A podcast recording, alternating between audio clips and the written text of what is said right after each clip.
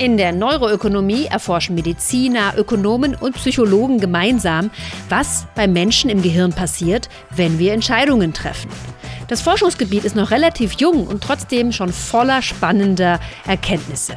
Darüber spreche ich mit meiner Kollegin Dr. Sabrina Strang-Weiß. Sie ist Psychologin und auch Neuroökonomin und kennt sich bestens aus. Mein Name ist Verena Utikal. Das ist der Podcast Ja, Nein, Vielleicht. Alle weiteren und bisherigen Folgen findet ihr überall dort, wo es Podcasts gibt, zum Beispiel bei AudioNow oder in der NTV-App.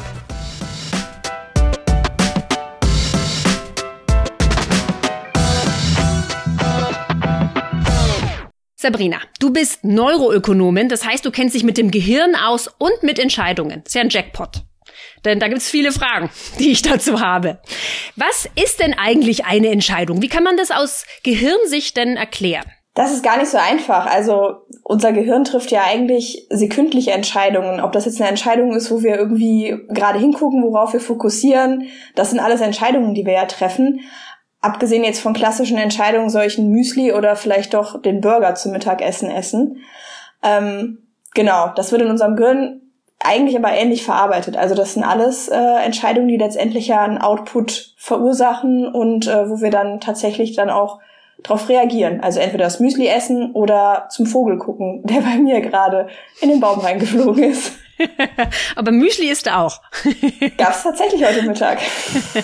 Also es heißt, Entscheidungen sind immer entweder oder Situationen und die verarbeitet das Gehirn relativ ähnlich. Es ist eigentlich fast egal, was für eine Art von Entscheidung das ist, sagst du. Naja, es kommt schon drauf an. Es gibt natürlich auch ein bisschen kompliziertere Entscheidungen. Also wenn ich mich jetzt entscheiden muss, ob ich lieber Geld für den Urlaub ausgebe oder eben Geld anlege, um davon irgendwie später meine Rente zu bezahlen oder was auch immer, dann ist das ja eine Entscheidung, die viel weitreichender ist und jetzt viel mehr Geduld bedarf in dem Moment oder wenn ich eine Entscheidung treffe, die ganz viele andere Menschen involviert, wo ich mich dann vielleicht auch in die hineinversetzen muss, um überhaupt eine gute Entscheidung treffen zu können.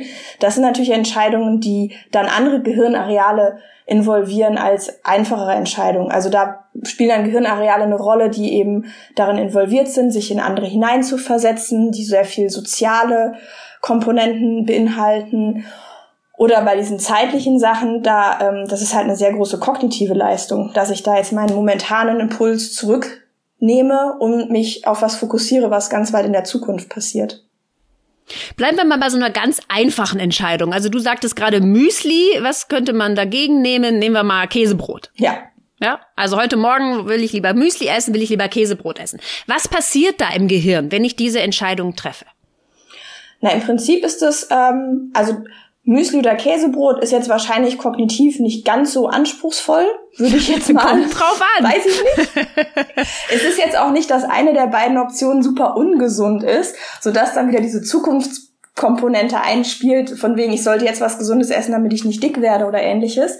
Also bei so simplen Entscheidungen, wo wir nicht so viel kognitive Kapazität benötigen, da, ähm, da sind auch Entscheidungen im Gehirn jetzt relativ simpel. Aber sobald es halt komplizierter wird, da brauchen wir mehr kognitive Kapazität, da müssen wir dann halt auch ein bisschen mehr Gehirnaktivität benötigen.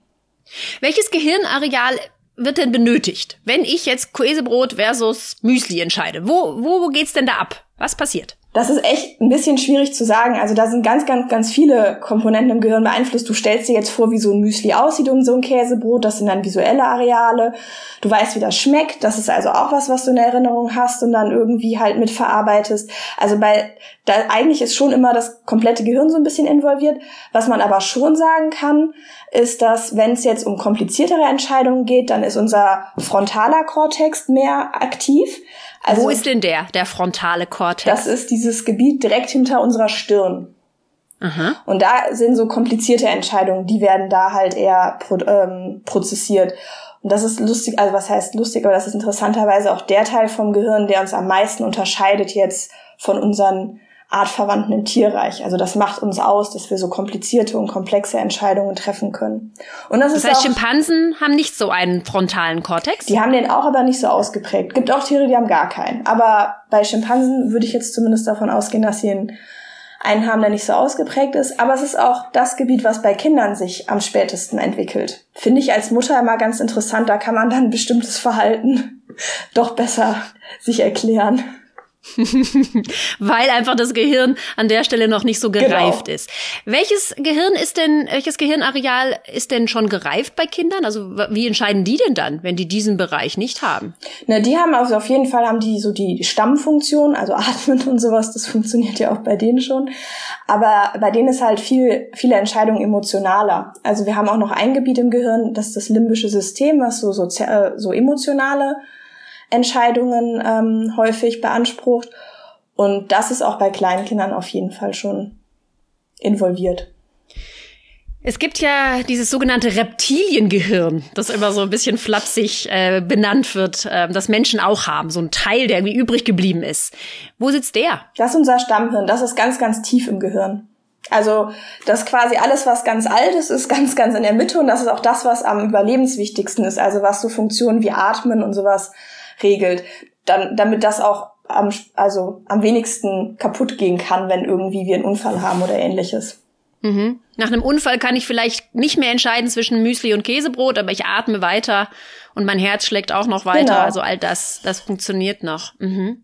Gibt es noch ein anderes äh, Gebiet, das wichtig ist? Also wir sprachen jetzt vom Stammhirn, wo alle Stamm äh, überlebenswichtigen Funktionen drin sind. Dann der frontale Kortex, wo wir unsere ähm, besonderen von Tieren unterscheidenden Entscheidungen treffen. Dann das limbische System, Emotionen. Äh, sind die limbisch, ist das limbische System auch für Bauchentscheidungen zuständig? Also wenn wir davon ausgehen, dass so eine klassische Bauchentscheidung eine emotionale Entscheidung ist, also das ist ja eigentlich meistens der Fall, dass wir aus dem Bauch heraus für irgendwas eine Präferenz haben, das gar nicht so genau erklären können, aber das halt emotional irgendwie bedingt ist, dann äh, ist da auf jeden Fall auch das limbische System involviert. Und wenn wir Bauchentscheidungen aber verstehen als intuitive Entscheidungen, also irgendwas, was nicht mit Emotionen zu tun hat, sondern wie mit so einer Eingebung, wo, wo würde man das verorten? Das ist eine gute Frage. Da ist mir hat das auch ja, sorry? Äh, also ich wüsste zumindest gerade keine Studie, wo es genau darum ging, diese intuitiven Entscheidungen zu messen. Gut. Also das heißt, das weiß man sogar noch gar nicht so genau. Wo, wo kommt das her? Dieses, ich weiß es auf einmal, ich schlaf drüber und dann habe ich irgendwie die Antwort. Na, also ist noch nicht klar. Vielleicht weiß man das schon, aber ich jetzt gerade nicht. okay. Du hast ja viel geforscht, auch in, im Bereich äh, Entscheidungen im Gehirn messen. Ja. Wie kann man das eigentlich tun? Wie misst man denn Gehirn, Gehirnprozesse überhaupt? Mm, da gibt's unterschiedliche Möglichkeiten. Also zum einen haben wir klassischerweise das EEG. Das ähm, kennen viele, da kriegt man so eine Haube auf den Kopf und da sind ganz viele Elektroden dran, die eben elektrische Aktivität messen können. Und letztendlich ist es ja das, was unser Gehirn als Informationsquelle ähm, oder äh, zur Information Weiterverarbeitung verwendet, äh, elektrische Aktivität. Und wenn dann eben ganz, ganz viele Neuronen ähm, aktiv sind, also elektrisch aktiv sind, dann kann man, dann summiert sich quasi diese Aktivität auf und diese Potenziale, diese aufsummierten Potenziale, die kann man dann an der Schädeldecke messen. Also beim EEG ist es ganz toll, dass es halt eine super gute zeitliche Auflösung hat. Wir können also wirklich, wenn wir eine Entscheidung treffen, genau in dem Moment ähm, gucken, was im Gehirn passiert. Der Nachteil ist, dass halt dieses, dadurch, dass man nicht ein einziges Neuron oder auch nicht eine kleine Gruppe von Neuronen messen kann, sondern eben nur die Aufsummierung von mehreren und das ist dann halt nur an der Schädeldecke zu messen. Das führt dazu, dass wir nicht so genau wissen, wo im Gehirn die Entscheidung getroffen wird. Es ist also schwierig zu lokalisieren, wo das jetzt genau, wo diese Aktivität jetzt genau zustande gekommen ist. Also wir wissen nur, es ist was passiert im Gehirn, aber nicht genau wo. Ja, das, also mittlerweile gibt's immer bessere Methoden, aber es ist trotzdem nicht so genau wie eine andere Methode, nämlich ähm, das FMRT, die funktionale Magnetresonanztomographie. Das kennen viele als diese Röhre, wo man reinkommt, wenn man eine Knieverletzung hat oder so. Um einmal zu checken nach der Sportverletzung, ob da das Kreuzband gerissen ist oder ähnliches. Und in unserem Fall würde man dann da halt mit dem Kopf reinkommen. Und äh, damit kann man sehr viel besser diese, also lokalisieren, wo Aktivität stattfindet, weil das, äh, das Ganze basiert auf einem anderen Prozess.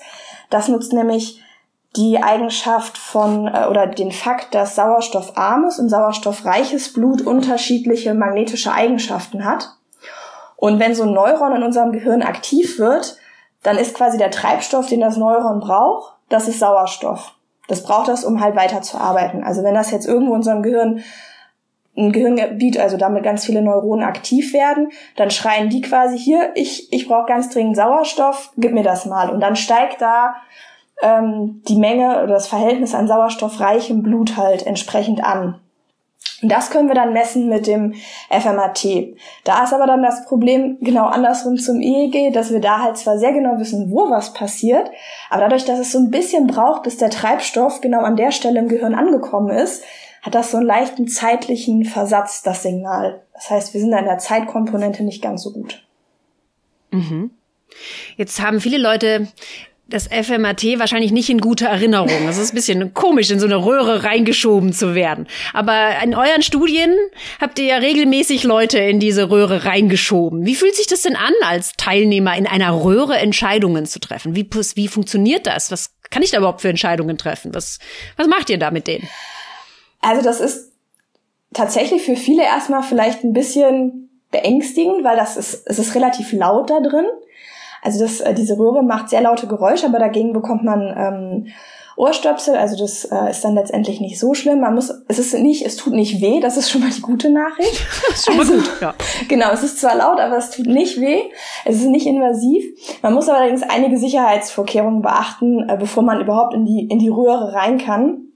Weil dadurch, dass das mit Magnetismus funktioniert und diese Röhre quasi ein ganz, ganz starkes magnetisches Feld beinhaltet, muss man zum Beispiel aufpassen, dass man nichts an sich hat, was magnetisch ist, also keine Münzen, Feuerzeuge oder ähnliches in den Taschen, die würden sofort im Zweifel auch durch unser Kopf durch an die Scannerwand fliegen und da kriegt man sie wirklich schwer wieder runter.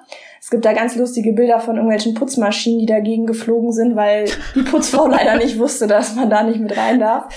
Ähm, auch äh, ja, äh, EC-Karten sind dann gelöscht, wenn man da reingegangen ist. Das sind halt Sachen, da muss man einmal drauf aufpassen. Aber wenn man dann eigentlich drin liegt, dann ähm, ist außer dass, dass es ein bisschen laut ist, ist es jetzt in kein, also ist es nicht schlimm. Es hat, es hat noch keiner ist da irgendwie ängstlich wieder rausgelaufen. Und die Leute liegen dann drin, bekommen die Anweisung, möglichst ruhig zu liegen, damit man eben auch gute Aufgaben vom Kopf bekommt. Das kann vielleicht manchmal ein bisschen anstrengend sein, wenn man da längere Zeit drin liegt. Und dann bekommen die so wie so Joysticks, wie man das vom Computerspielen kennt, in die Hand gedrückt.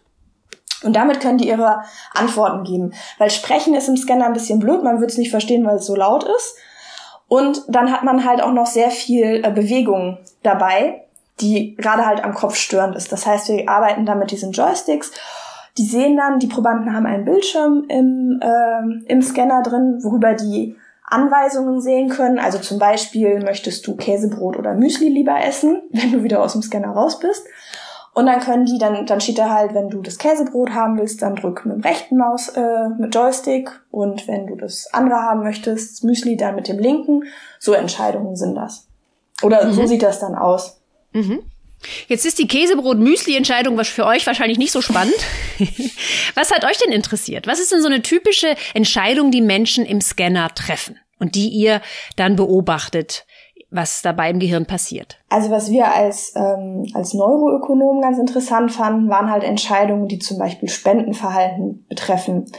Also wir wollten angucken, uns anschauen, ähm, welche Gehirnareale aktiv sind, wenn wir prosoziales Verhalten ähm, zeigen. Also wenn wir uns dafür entscheiden, Geld auszugeben für andere, äh, dann sind dann so Entscheidungen wie, du kannst jetzt dich entscheiden, die fünf Euro selber zu nehmen oder eben zwei Euro selber und drei an einen wohltätigen Verein oder etwas in der Art. Das waren Entscheidungen, die uns interessiert haben. Da wollten wir eben gucken, inwieweit ähm, da soziale Areale involviert sind und was uns vor allen Dingen interessiert hat, ist, inwieweit es für einen belohnend ist, anderen zu helfen. Was habt ihr gefunden? Es scheint tatsächlich belohnend zu sein, anderen zu helfen. Also wir haben ähm, gesehen, dass Belohnungsareale, die zum Beispiel auch aktiv sind, wenn wir Schokolade sehen oder was anderes Leckeres, ähm, oder wenn wir was geschenkt bekommen, also wenn wir selber was bekommen, was belohnend ist, das sind genau die gleichen Areale, die aktiv sind, wie wenn wir was Gutes für andere tun. Das heißt, selber beschenkt werden fühlt sich ähnlich an als andere beschenken. Ähnlich zumindest, ja. Wenn man sich die mhm. Gehirnaktivität anguckt, ist es sehr ähnlich. Ist das bei allen Menschen so? Ja, es gibt äh, da schon unterschiedliche Ausprägungen. ähm, also letztendlich ist es immer ein bisschen schwierig, das auf individueller Ebene bei so einer Studie zu messen. Man guckt sich das dann immer äh, quasi auf Gruppenniveau an. Wir messen dann 50 Leute und können dann sagen, dass im Schnitt über diese 50 Leute hinweg, dass bei den einen Entscheidungen dieses Gehirnareal mehr aktiv war als bei den anderen. Das bei jeder einzelnen Person zu sehen, ist statistisch einfach ein bisschen schwierig. Mhm. Es gibt auch ganz spannende Studien zu diesem in sich, sich in andere hineinversetzen. Also da gibt es ja in der Psychologie auch diesen Begriff Theory of Mind. Mhm. Kannst du da was dazu sagen? Ja, da hat man gesehen, dass ähm, ein Areal, das der ähm, temporoparietale Kortex, klingt jetzt ein bisschen kompliziert, ist so. Sag's nochmal, das ist ein super Wort. Temporoparietale Kortex. ähm, der ist, der ist so ein bisschen hinterm Ohr. Also vom Ohr aus nach hinten gesehen. Rechts oder links? Äh, beide Seiten haben wir den. Mhm. Ähm, genau, der, der scheint da vor allen Dingen aktiv zu sein, wenn wir uns versuchen, in andere Menschen hineinzuversetzen. Was gäbe es da für ein Experiment, um das zu testen? Also in was für Situationen müssen sich die Teilnehmer da hineinversetzen? Da gibt's ganz unterschiedliche Paradigmen. Also das ist ähm, gute Frage. Ich kenne dieses, ich kenne dieses Spezielle, wo man sagt, ähm, wo man auch Kinder testet und auch Autisten normalerweise dabei ähm, entdecken kann, weil die oft diese diese fehlende äh, Funktion haben, ähm, dass man sagt, äh, schau mal hier, da kommt die kleine Sally und die ist in dem Zimmer und die hat einen Ball und den tut die in einen Korb. Dann geht die wieder raus. Ja. Und dann kommt ein anderes Mädchen und äh, nimmt den Ball raus aus dem Korb und tut ihn in die Box und geht auch wieder raus. Und dann kommt das erste Mädchen wieder und dann fragt man die Kinder, hm, wo wird das Mädchen denn jetzt nachschauen nach dem Ball? Wo guckt die nach? Ja, und viele Kinder, die noch nicht diese Theory of Mind entwickelt haben oder auch Erwachsene, die sie nicht haben, so wie Autisten zum Beispiel, sagen, ja, da, wo sie ihn vorher reingetan hat. Ja? Äh, Verzeihung, eben genau nicht, sorry, sondern die guckt, die guckt rein, äh, wo er jetzt ist, ist doch klar, ne? Die guckt da rein, wo er jetzt ist, weil ihnen das Verständnis ja. fehlt, dass das Mädchen diese Information natürlich gar nicht hat. Ja, das ist für außerhalb des, des Scanners echt so ein klassisches Paradigma. Das ist aber im Scanner halt ein bisschen schwierig darzustellen, weil es halt sehr komplex ist und weil da so viele Prozesse äh, im Gehirn involviert sind, wenn man dann so ein, mehrere Bilder oder auch ein Video oder sowas zeigt, das ist immer so ein bisschen schwierig. Was man da dann eher macht, ist, dass man ähm, zum Beispiel monetäre Anreize nimmt und dann eben schaut, also du bekommst ja jetzt, weiß ich nicht, ähm, 10 Euro und kannst ja jetzt überlegen, wie viel du davon mir abgeben möchtest. Und wenn ich nicht zufrieden damit bin, wie viel du mir abgegeben hast, dann kann ich dich wiederum bestrafen. Ich habe da auch Geld zur Verfügung und kann dir noch Geld abnehmen. Also wenn du mir jetzt nichts, wenn du mir jetzt irgendwie nur zwei Euro gibst, dann kann ich dir die zwei Euro, äh, dann kann ich dir von deinen restlichen acht Euro noch Geld abziehen. Und da ist ja eigentlich auch so eine Komponente drin. In dem Moment, wo du jetzt mir Geld abgibst, musst du dich ja so ein bisschen in mich hineinversetzen und überlegen, wie viel, wie, wie stark ich dich jetzt zum Beispiel bestrafen wollen würde. Und das sind dann eher so Sachen, die man im Scanner machen kann. Das ist leider nicht ganz so realistisch vielleicht wie das mit dem Ball. Aber das heißt, im Scanner sind die Experimente super simpel, damit man die ja. Möglichkeit hat, ähm, wiederholte Messungen ähm, hinzubekommen von der genau gleichen Situation. Ne? Das ist auch wichtig. Man genau. könnte dieses Ballexperiment jetzt ja auch nicht zehnmal machen. Das würde nach der zehnten Wiederholung jetzt auch keiner mehr glaubwürdig finden, ja? dass wir das nochmal durchdenken müssen. Gibt's ähm, genau. gibt's ein Experiment, von dem du sagst, ja, das ist mein absolutes Lieblingsexperiment, das ist das coolste FMRT-Experiment, äh, das jemals gemacht wurde? Oh, das finde ich ganz schwierig, weil da gibt's echt so viele gute und vor allen Dingen in den letzten Jahren ist da so viel Bewegung drin gewesen in dem Feld, dass es ganz schwierig ist, da jetzt eine spezielle rauszusuchen. Aber ich glaube, es sind so eher die ersten FMRT-Studien, die mich am meisten äh, fasziniert haben weil das halt so bahnbrechend war. Also diese, so eine klassische Studie, wo man halt zeigen konnte, man nennt das Warm Glow, dieses Gefühl, dass wenn man was Gutes tut, ähm, dass, man, dass es für einen ist. Also die allererste Studie dazu rauskam, die war für mich auf jeden Fall am aufregendsten, weil das sowas war, da konnte man diesen Mehrwert von FMAT total gut erkennen und dass das tatsächlich uns ähm, hilft, Theorien weiterzuentwickeln oder auch zu bestätigen. Das war sowas, was für uns total aufregend war. Ja, das ist schön, dass du das jetzt noch sagst, weil das wäre meine nächste Frage gewesen. Ähm, nämlich, Ist es jetzt nur eine Spielerei, diese Neuroökonomik? Ich meine, wir kriegen so ein bisschen mit, wo im Gehirn was passiert. Ist ja auch vielleicht, ja, ganz interessant. Aber, und jetzt? Was machen wir denn damit? Ja, also ich, äh, das ist genau das Ding. Also das, das bietet schon einen echten Mehrwert, weil man eben die Theorien, die gerade von Ökonomen ähm, ja sehr theoretisch teilweise sich überlegt wurden, damit getestet werden können. Also dann können wir eben gucken, ist das, äh, finden Entscheidungen tatsächlich so theoretisch statt oder sind da auch Emotionen involviert? Das ist ja was, was wir auf jeden Fall testen können. Und auch äh, dieses Beispiel mit dem, dass das halt Spenden, dass Leute überhaupt spenden und dass die das auch noch als positiv empfinden, als belohnend empfinden, ist was, was sich, glaube ich, Ökonomen lange Zeit nicht so vorstellen konnten, zumindest klassische weil da halt Spenden an sich schon völlig völlig irrational. Was soll das denn? genau. Geld abgeben? So höre ich mich doch nicht irre. Wer macht ja. das? Ja. Und dass wir dann auch noch zeigen können, dass das auch noch sich gut anfühlt, das ist halt schon schön und das ist schon ein Mehrwert. Super. Vielen Dank, Sabrina. War ein super spannendes Gespräch. Wir werden das weiterführen, denn wir wollen ja auch noch wissen, was ihr noch sonst für tolle Dinge tut. Ihr messt ja nicht nur, sondern ihr manipuliert auch. Und darüber werden wir dann das nächste Mal sprechen. Danke dir. Queda!